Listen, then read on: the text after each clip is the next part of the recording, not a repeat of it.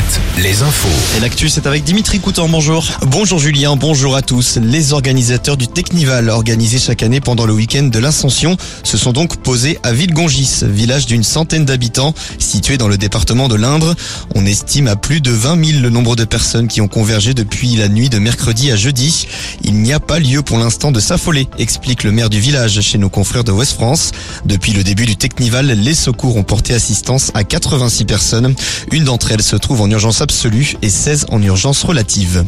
Une femme agressée alors qu'elle récupérait deux autostoppeurs. Ça s'est passé hier matin sur la nationale 165 dans le sens Vannes-Nantes. Ce sont des jumeaux âgés de 19 ans qui sont montés à bord. L'un d'eux menace la conductrice avec un couteau sur la tempe, mais elle ne perd pas son sang-froid et réussit à faire fuir les deux jeunes hommes. Elle présente tout de même quelques blessures au bras et une égratignure à la tempe. Les deux frères, eux, ont été arrêtés rapidement et placés en garde à vue.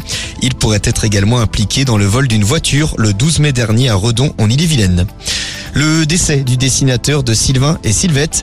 Oui, Jean-Louis Poisson dit Pêche est mort ce mercredi à l'âge de 94 ans. Lui qui habitait Châteauneuf-sur-Sarthe au nord d'Angers. Sylvain et Sylvette, c'est quand même plus de 20 millions d'albums vendus. Le dernier est d'ailleurs sorti en fin d'année 2022. Un dernier hommage sera rendu à Pêche lundi à 15h lors d'une cérémonie au cimetière de Juvardeil, toujours en Maine-et-Loire. On passe à l'actu sportive avec du rugby. La finale de la Champions Cup, c'est demain. Pas de surprise dans l'équipe qui sera alignée par Rona Nogara. Jonathan Danty sera bien titulaire, lui qui revient d'un mois d'absence en raison d'une blessure aux côtes. Titularisation aussi de Paul Boudéan en troisième ligne.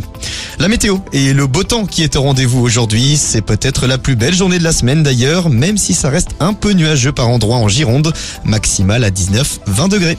Merci Dimitri, à tout à l'heure, hein, 17h pour un nouveau point sur l'actu.